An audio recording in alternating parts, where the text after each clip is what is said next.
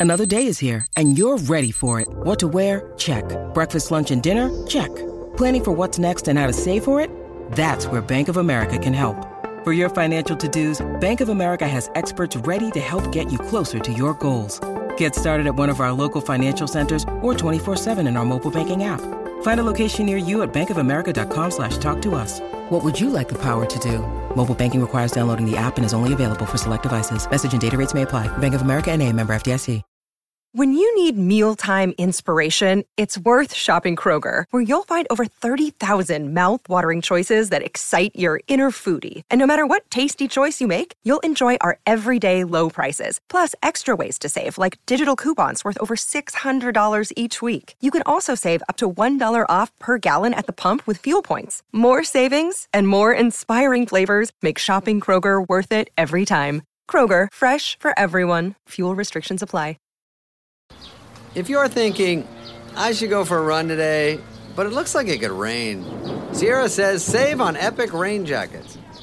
If you're also thinking, but I can't go out in these beat up old running shoes, Sierra says save on top brand running shoes. And if you're still thinking, but I'm also busy performing brain surgery, well, then we say, you really should have led with that. Sierra, let's get moving to your local store, like now. Go! Hi, I'm going to whisper some things to you now about Crunch chocolate bars. Because apparently, this whispering thing is a thing that makes you feel things. It's saying something crunchy is coming in the candy wrapper language. Hmm. Imagine your tongue hiking up those crispy, rocky ridges. Now, drum roll, please. Wow, that's good. Crunchy, munchy chocolate doesn't whisper. Turn up the fun with Crunch. Hello, I'm Kelly-Anne Taylor from Radio Times, and welcome to this very special Christmas episode of View from My Sofa. Each week over the festive period, we'll be sitting down with the stars of TV to talk all things telly. What do they watch? Where do they watch? And who do they watch with? On this Christmas bonus episode of View from My Sofa, I'm joined by a self confessed Christmas Scrooge, Miriam Margolyes.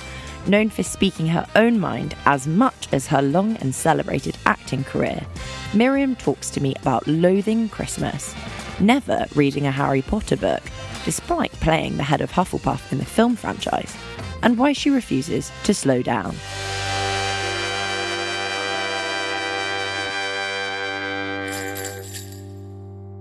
Miriam Margolyes, welcome to View from My Sofa. How lovely of you to invite me. Well, it's been an absolute pleasure getting you because I've been asking and asking because you've had lots of really good TV coming out. So I'm very excited that this is our Christmas special. Now, Miriam, you are a self confessed Christmas Scrooge. So, what does the view from your sofa look like in the festive period? I, I think it would be empty because I would probably be lying in bed and not not downstairs. I would be propped up against the bedhead, uh, reading or listening to Radio 4. Do you have a Christmas tree? Do you decorate your house with tinsel, or is that an absolute no go? Absolutely not. I do not have any form of decorations, Christmas cards, or Christmas tree, and I never have. What does Christmas Day usually look like for you? It looks uh, like a solitary day with my partner, Heather, uh, occasional raidings of the fridge to make cheese and tomato and onion sandwiches, otherwise, turning on the television and maybe making overseas calls to loved friends far away. That surprises me. So, you don't have a big roast on Christmas dinner? No, I used to. I used to be in full thrall to the to the God of Christmas, who is not my God, incidentally. But Mm. uh, I don't see the need to do anything. It's not my festival. I'm not interested in it. I find it very exhausting, and it's an opportunity to just chill out and be quiet. You say you turned on the telly. So, what telly and films do you watch over the Christmas period? Oh, I think it would probably be all the uh, the films on the BAFTA and the Academy portal, not so uh, streamed from uh, their websites. In your Channel 4 program, which is coming out, Miriam's Dickensian Christmas, you channel your love of Dickens and investigate the festive traditions that he introduced through A Christmas Carol. So you explore the advent of turkey dinners, Christmas cards, family theatrics, and quirky parlour games. What did you learn? Well, I learned I'm very glad I didn't have to go through all that. it confirmed me in my uh, Scrooge like nature but it also showed me the joy that you get from being with people over Christmas because we had an amazing Christmas party cooked by a charity who gets food from throwaway places that would otherwise be put in bins and crushed underfoot. And we got all the food for free. And this wonderful chap, Leon, he cooked it all. And with your love of Dickens, was A Christmas Carol a, a particularly important novel for you? It, it's not to do with Christmas that I love Christmas Carol. It's it's because of Dickens that I love Christmas Carol. It's a mm. great piece of work. It's only short. It's not a long, long book like many of his books are that put people off. It's a short book in what he calls five staves, he wrote it as if it was a, a piece of music, but it's a thrilling story, and I love it. And one of the pleasures of this program is that I get to hear a little bit of it done by Dickens' great great great grandson, Gerald Dickens. And that for me is a lovely thrill because Dickens is meant to be listened to, to be read aloud to, not just to uh, to read him. Yeah. Where did you visit, or were there any particular places that you visited that you felt a real connection with, or that you thought, oh, I, I can really see through his eyes what he was writing at that time? I visited Great Ormond Street Children's Hospital, which he collected money for and raised money for and was a great supporter of. And there in the church, actually, was, was where I spent more time than in the wards I felt what Dickens felt when he was able to do good, because he was a complicated bloke. He was kind and he was horrible, both at the same time. But he did love kids, he loved children, he felt for them. And I think that came from his own rather unhappy and deprived childhood. So he never he never lost the feeling of being a child, of being an unwanted child. So, there, in that very sweet surroundings, I felt his compassionate spirit.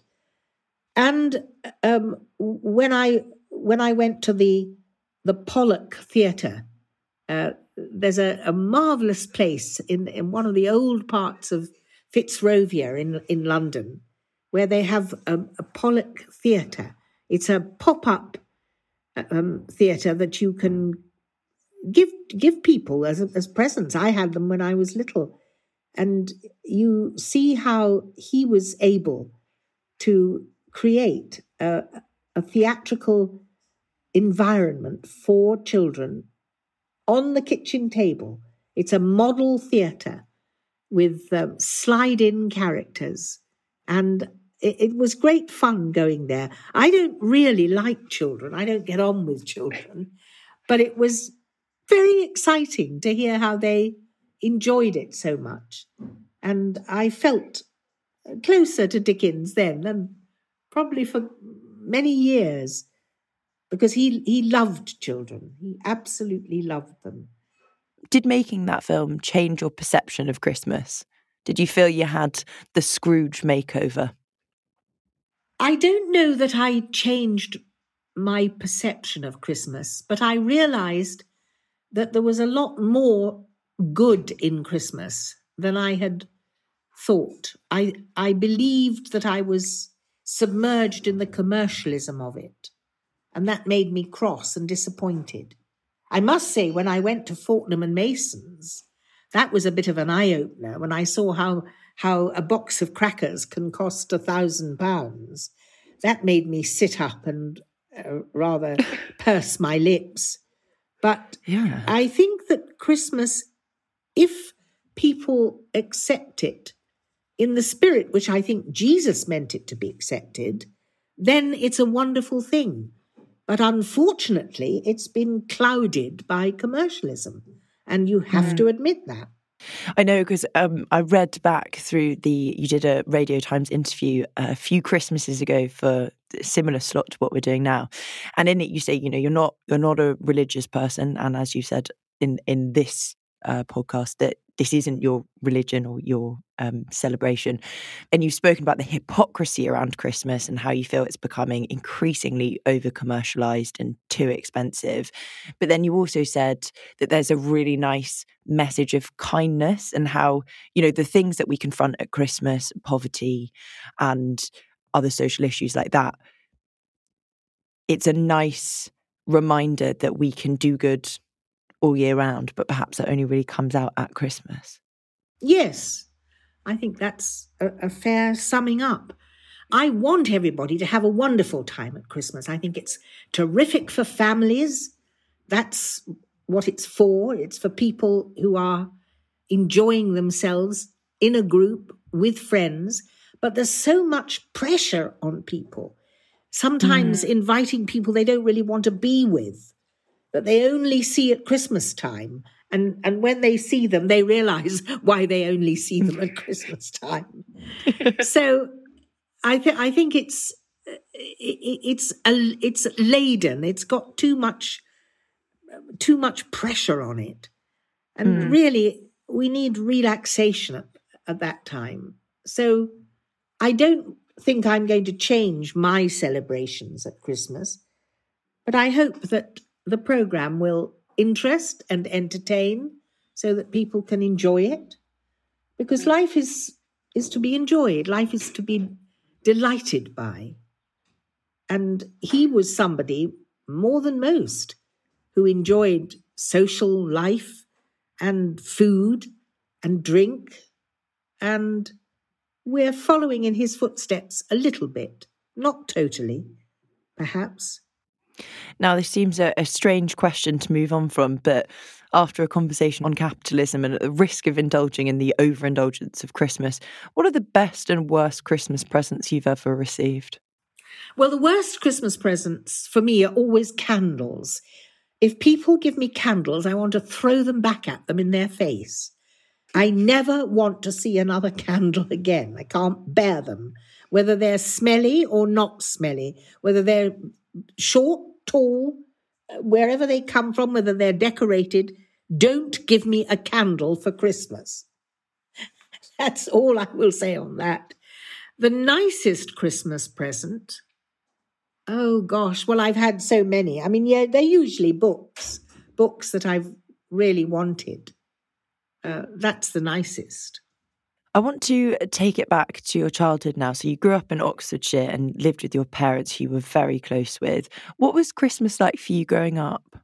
It was uh, a generous time when it was great fun at school, and we did give each other Christmas cards. But as soon as I came home, we had to pretend that Christmas didn't exist. The only concession was that we always gave Christmas lunch to people who would otherwise have been on their own, because Mummy was a very compassionate, generous creature, uh, much more so than my father, and she liked to entertain. So we usually had a, a few uh, miserable souls around for Christmas.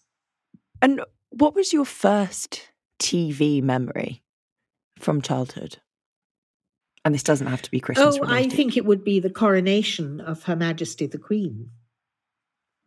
That's what I remember because we didn't have a television when I was little.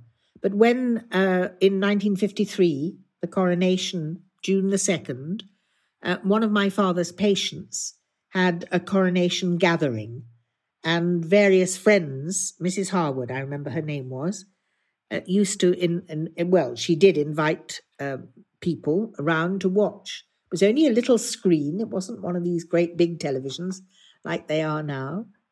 And of course, it, it was black and white. But um, I remember we went, you know, first thing in the morning as soon as the coronation service started, and we stayed till quite late that night. And that was fascinating and a memory to be cherished. I've never wow. forgotten it. Did you ever have a TV as a family? Yes, when I when we um I think it would have been in the 60s. I went up to Cambridge in 1960 and then my parents decided they would have a television because it was no longer a danger to me and my education. Oh, bless. And so you, you went on to study English at Cambridge. What were you like as a young adult? well, I was much the same as I am now, only I could run and jump and dance and make a noise. But now I'm an old lady, so I can't do very much. I do what I can. Uh, but I was very much the same naughty, uh, curious, interested in people, would talk to strangers at the drop of a hat, nosy, peering over the fence, wanting to know what people were doing.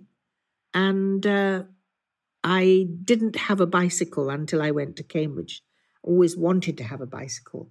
So I used to walk alongside my my friends who wheeled their bikes. We used to walk to and from school, and, and they would very kindly wheel their bikes until I got home, and then they would get on their bike and go off to their homes.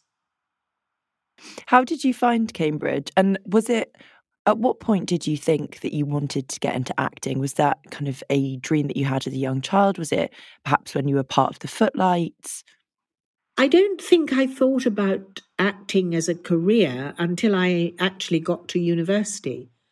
Um, I did plays, I, I did school plays, and they were fun, and I enjoyed them, and I was good at it.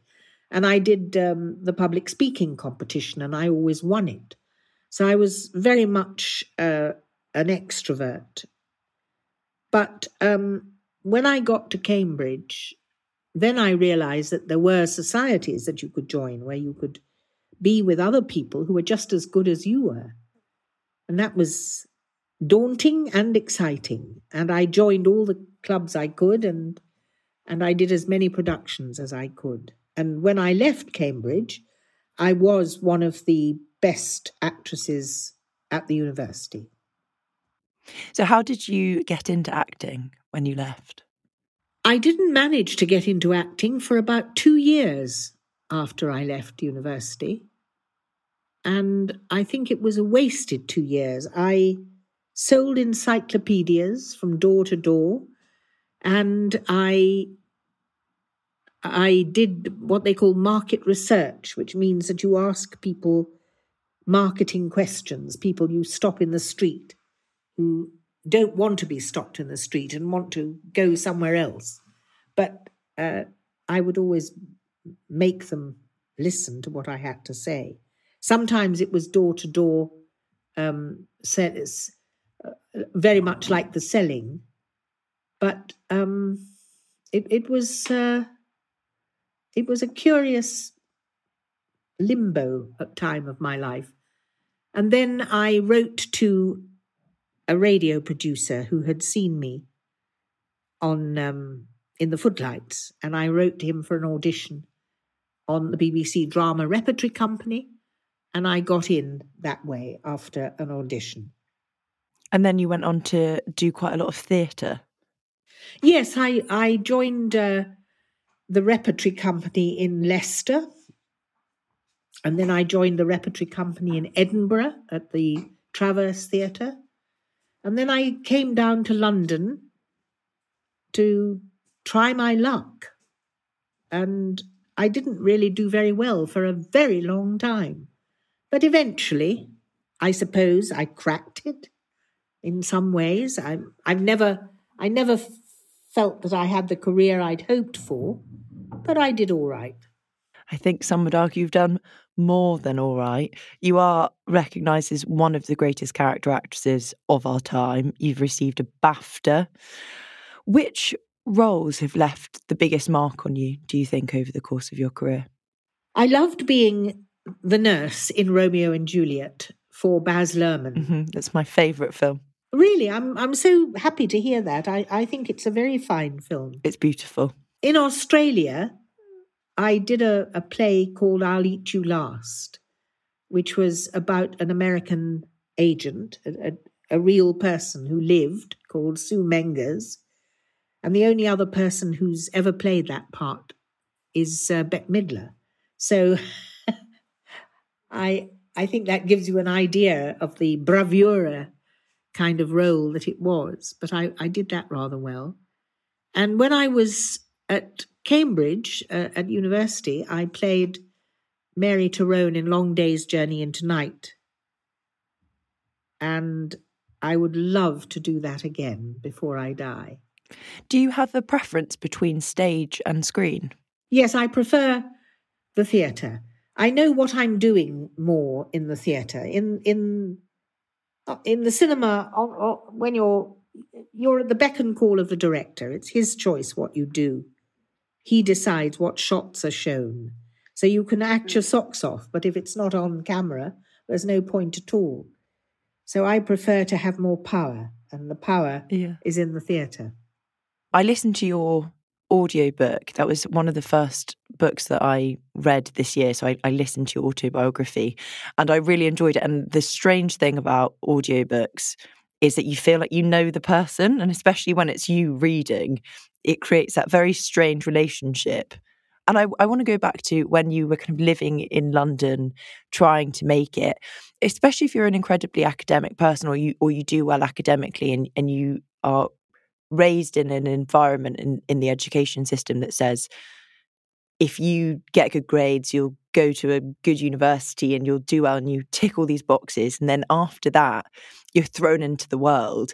And I guess, especially with acting, there's never that security. You know, even if you do really well, say you land a dream role or a massive film, there's there's never any security that you're going to keep getting work. So what was that like in the early days? How did you motivate yourself to to carry on? Was it a love of it or yeah, talk to me about that journey. It wasn't easy uh, when I was becoming who I am, when I was becoming the actress that I am. It was a struggle. And very often I would say to my mother, I don't think it's going to work, you know. I think I should pack this in. And she would say, No. She was very emphatic. She said, Don't be ridiculous. You're brilliant. You're good. You're going to be discovered. Don't don't be a coward. Just keep going. And so I did. So I know very well what disappointment, rejection, and hopelessness is like. I'm very familiar with it. I I think what um, what kept me going was a real love of theatre. So I would go to the theatre a lot, see my friends who were working, watch what they were doing, read plays, feel connected to, to the industry. And I think that kept my longings alive. And I was also prepared to go and do things for nothing uh, at the Edinburgh Festival or small theatres in London you know, sometimes you got offered something and you thought, well, I'm not doing anything. Why not? So I think you just have to keep your flame burning as best you can. Were your parents always supportive of your dream to become an actress? My mother was always supportive. My father uh, was definitely not. He found the whole thing completely terrifying, and he would say things like, uh, "What what were your earnings last year? What, what did you what did you take home? And when I would tell him, he'd go, Oh dear, yes, I see. But then when I started to make it a bit, and he'd say, What, what were your earnings, Miriam, last year? And I would tell him, he'd go, Oh, really? And he would he would be more cheerful as a result. For him, it was about money.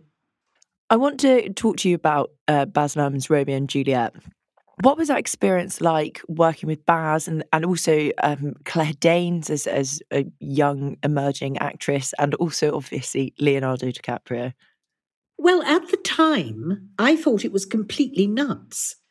I didn't have the feeling which I have now that it's a, a very great interpretation of a really sophisticated play. Mm. Um, but I now feel that it's a, a major achievement. And I really admire Baz for his commitment to it. He was utterly committed. Warner Brothers, who who were the studio financing it, were not happy at all because the budget kept going up and up, and he had such extraordinary ideas. And then one of the uh, most important set designs, which was the mirror, the not the mirror, sorry, uh, which was the, the, tank, the water tank uh, that that the two lovers glimpsed themselves through. The most extraordinary vision. Well, it shattered, and the whole tank broke, collapsed, and cascaded water everywhere. And Baz said, Well, we have to do it again.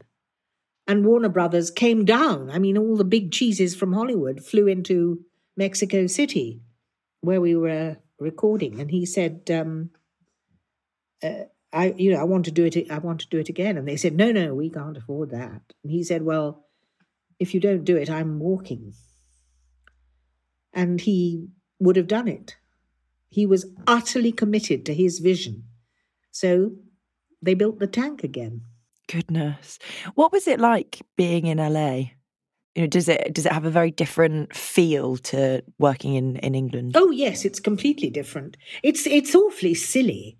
I mean, LA is a nonsense place. I, I don't like it and I don't like being there. I was very lucky because I was paid to live live there. I was paid a ridiculous amount of money just to to be there uh, while they were working out what to do with me.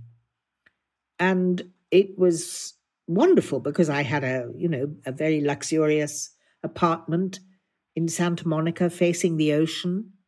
I had a car, I had friends, you know, it was a a silly life. But it's not a real life. It's not it's not reality. And everybody is terrified of failure. I, I don't think it's a healthy environment at all. But it's where you make money, it's the center of the entertainment industry. And for uh, about 16 years, I had a place there and worked there and had friends there. But it's not really for me. Mm.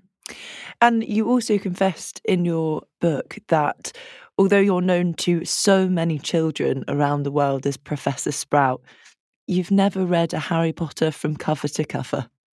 That is true. I haven't. I, I sometimes wonder if I ever met J.K. Rowling, uh, how how we would greet each other. she probably would be very disapproving and rather scornful of her Professor Sprout.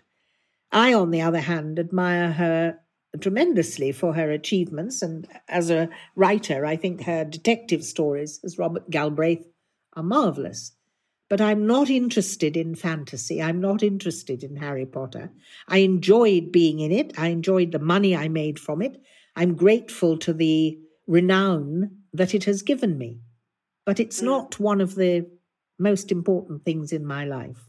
I also saw a video, it was from a while ago, it was on YouTube, from your appearance on This Morning and your plea to join Call the Midwife. And then you actually went on to star as Sister Mildred. Why did you want to be a part of that show? I wanted to be a part of Call the Midwife because it's a bloody brilliant show with marvellous actresses, a tremendous script, and a work ethic and a commitment that I admire. So I am thrilled that I'm a part of that. I absolutely love being in it, love all the people in it. It's brilliant. And I'm blessed this morning for letting me uh, make a plea. Whether it had a, a result, I don't know. I, I, I don't think they would ever admit that they cast me because I asked for it. But I'm thrilled that I got it. It's a really lovely show. And I think one of the reasons, I mean, it's one of the most watched shows on the BBC. And I think one of the reasons why it's got such a loyal fanship and why people enjoy it so much is because, yes, it's got a very tender and light um, approach, but it also uncovers some quite serious issues and brings to the forefront women's issues as well. No doubt about it. I think um, Heidi takes enormous care in the script. And there is a real social awareness and commitment behind it. They care very much about the accuracy of what's depicted. And it, uh, it covers a time that I think we are all, well, those of us of my age certainly, not perhaps of yours, but we're nostalgic for the 40s and 50s and 60s. Things were not good then, but there was an innocence and a generosity and a compassion and a sense of one nation, which I don't think we have now. Something has fractured our United Kingdom, and I'm sad to say so. What do you think it is that's fractured it? Do you think it could be connected to kind of the internet and moving away from more kind of community based living? There are probably many factors. I, am perfectly convinced that it's uh, Tory rule and the imposition of Brexit on a European nation. It's an absurdity. And certainly the internet has uh, exacerbated separation. But we are not a united kingdom anymore. I want to talk to you about your successful career also as a voice actor, which I didn't really know about until I listened to your autobiography. That's led you to some very interesting jobs. My favourite chapter of that book is when you tell the audience about you voicing Sexy Sonia. I wonder why you like that so much. You know? It happened. I loved it when you said you walked into Soho to see how it was selling and the man behind the counter kind of shushed you because he didn't want people to know that you were in, in the room and you were sexy Sonia. I'm afraid that's true. Yes, it's always the voice that people want me for, not the body. And when I look at my body, I can fully appreciate why. but I think I was always uh, interested in voices.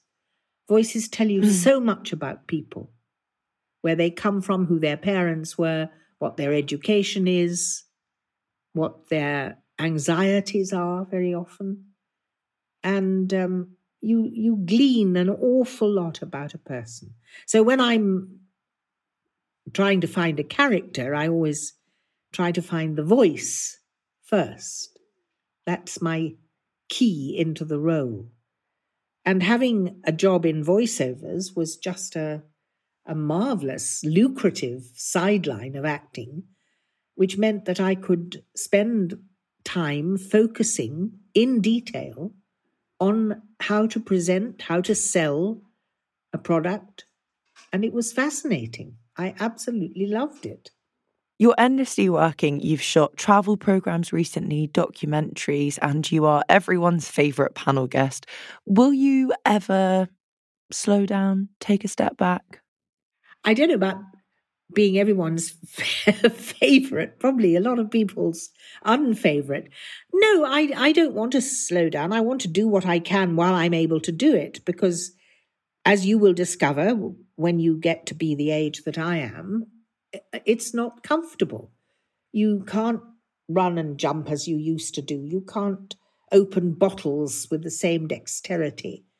Uh, every step is a little labored. That's because I've got a spinal condition. It doesn't necessarily come with age, but age is a time when you traditionally do less, you slow down, you realize that the end of the tunnel is the end of the tunnel. And it's not particularly comfortable. So I will not slow down.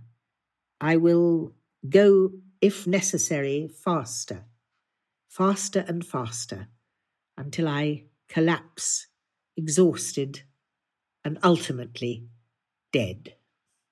Well, that leads us nicely to our quick fire questions. Um, so I'm going to ask you questions, and the first answer that comes to your mind is your answer.